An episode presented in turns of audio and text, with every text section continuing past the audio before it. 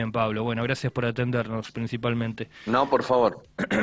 eh, ¿Cómo estamos ahora? ¿no? Ya un mes casi prácticamente de que Emir volvió a las funciones, vos volviste obviamente a las tuyas. ¿Cómo te has encontrado? ¿Cómo está el trabajo actualmente?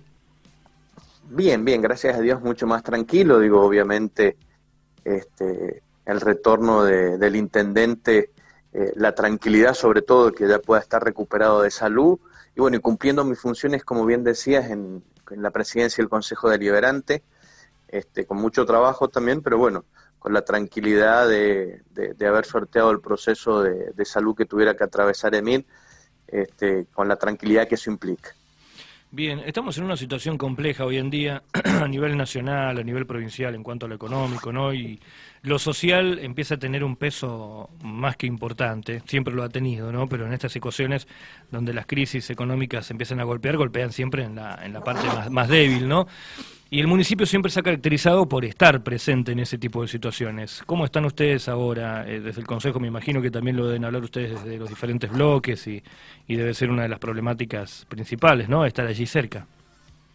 Sí, exactamente. O sea, desde el municipio con el compromiso permanente de seguir llevando adelante un, plan de obras muy, muy ambicioso, este, al que están acostumbrados ya los sanrafaelinos, este, digo, y a partir de, de la situación, como bien decís, también de la crisis, eh, no detener el programa de obras y la presencia en, barrios y distritos en estos días eh, personal municipal y en las delegaciones este, municipales, no solamente de ciudad, sino de distrito, eh, se está haciendo la, inscripción para, para, darle continuidad a los subsidios de, las tarifas. Eso se hace con personal municipal y en las delegaciones de distintas áreas como para facilitarle a la gente este, eh, la posibilidad de acceder a hacer el trámite que es virtual. Eh, y bueno, y después, eh, con el compromiso permanente de llevar adelante este programa ambicioso de obras, de continuar con, la remodelación de las distintas plazas en Ciudad Distrito, se avanza, avanza con la obra en Plaza Espínola, se sigue avanzando con la obra pronta a inaugurar este encuadro nacional, venimos de, inaugurar la Plaza Independencia, venimos de inaugurar la Plaza de, de Rama Caída, se está por empezar el asfalto en Punta de Agua. En este momento se hacen los trabajos este, para poder asfaltar Punta de Agua, es decir, eh, seguimos con el federalismo y la cantidad y la calidad de obras que tiene esta gestión de gobierno que lleva a cada rincón del departamento obras que mejoran la calidad de vida de los vecinos. ¿Cómo viste el paro de ayer, Pablo? Me imagino que ustedes también están ahí latentes en ese sentido. Vos fuiste docente muchos años, ¿no?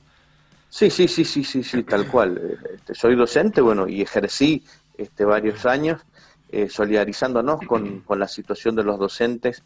La verdad que, que, la propuesta salarial, de, la propuesta de mejora salarial que ofrece el gobernador, este, creemos que, que obviamente es insuficiente. Acompañamos y entendemos el reclamo de los docentes.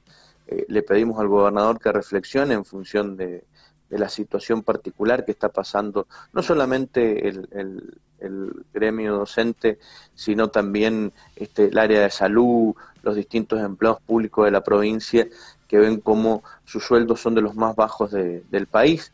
Este, requiere esto que, que se revea la, la, situación de la negociación paritaria y que se dé la posibilidad de acceder a un sueldo digno a todos los docentes, este, no solamente, como digo, a los docentes, sino también al personal de salud y a los distintos empleados públicos, que tanto han hecho no solamente en el proceso, este, en lo cotidiano, sino que vienen de atravesar un proceso de pandemia que ha implicado que redoblen esfuerzos, que trabajen en un proceso este, distinto al que venían acostumbrados y no ha habido la actualización salarial que ellos se merecen.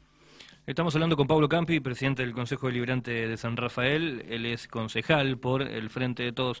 Pablo, eh, ya te pregunto para más adelante, porque obviamente ya pasamos la primera mitad del año, pasaron las vacaciones que fueron récord, justamente estas vacaciones de invierno, algo que bueno le, ayuda a San Rafael en ese sentido y también para seguir mostrándose.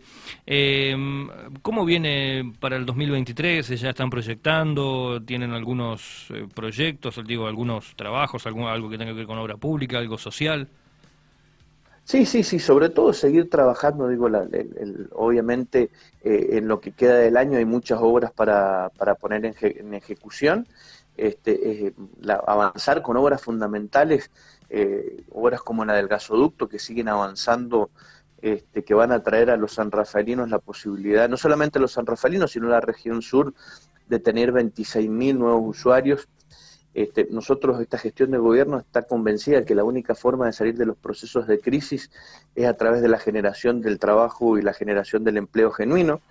Esto se logra justamente con este tipo de obras, porque no solamente la posibilidad de conectarse los usuarios este, al servicio domiciliario, lo cual es importantísimo, sino que va a dar también la posibilidad de que nuevas industrias, empresas, comercios puedan radicarse aquí en San Rafael con lo que eso implica, con la posibilidad de generar trabajo genuino. Se sigue avanzando con las obras del colector norte, este, obras que por ahí no se ven porque se va, se va avanzando en la periferia de la, de la ciudad, pero que va a posibilitar este, la conexión al servicio de cloacas de muchos sanrafaelinos que no, lo no tenían la posibilidad de hacerlo porque era necesario hacer esta obra.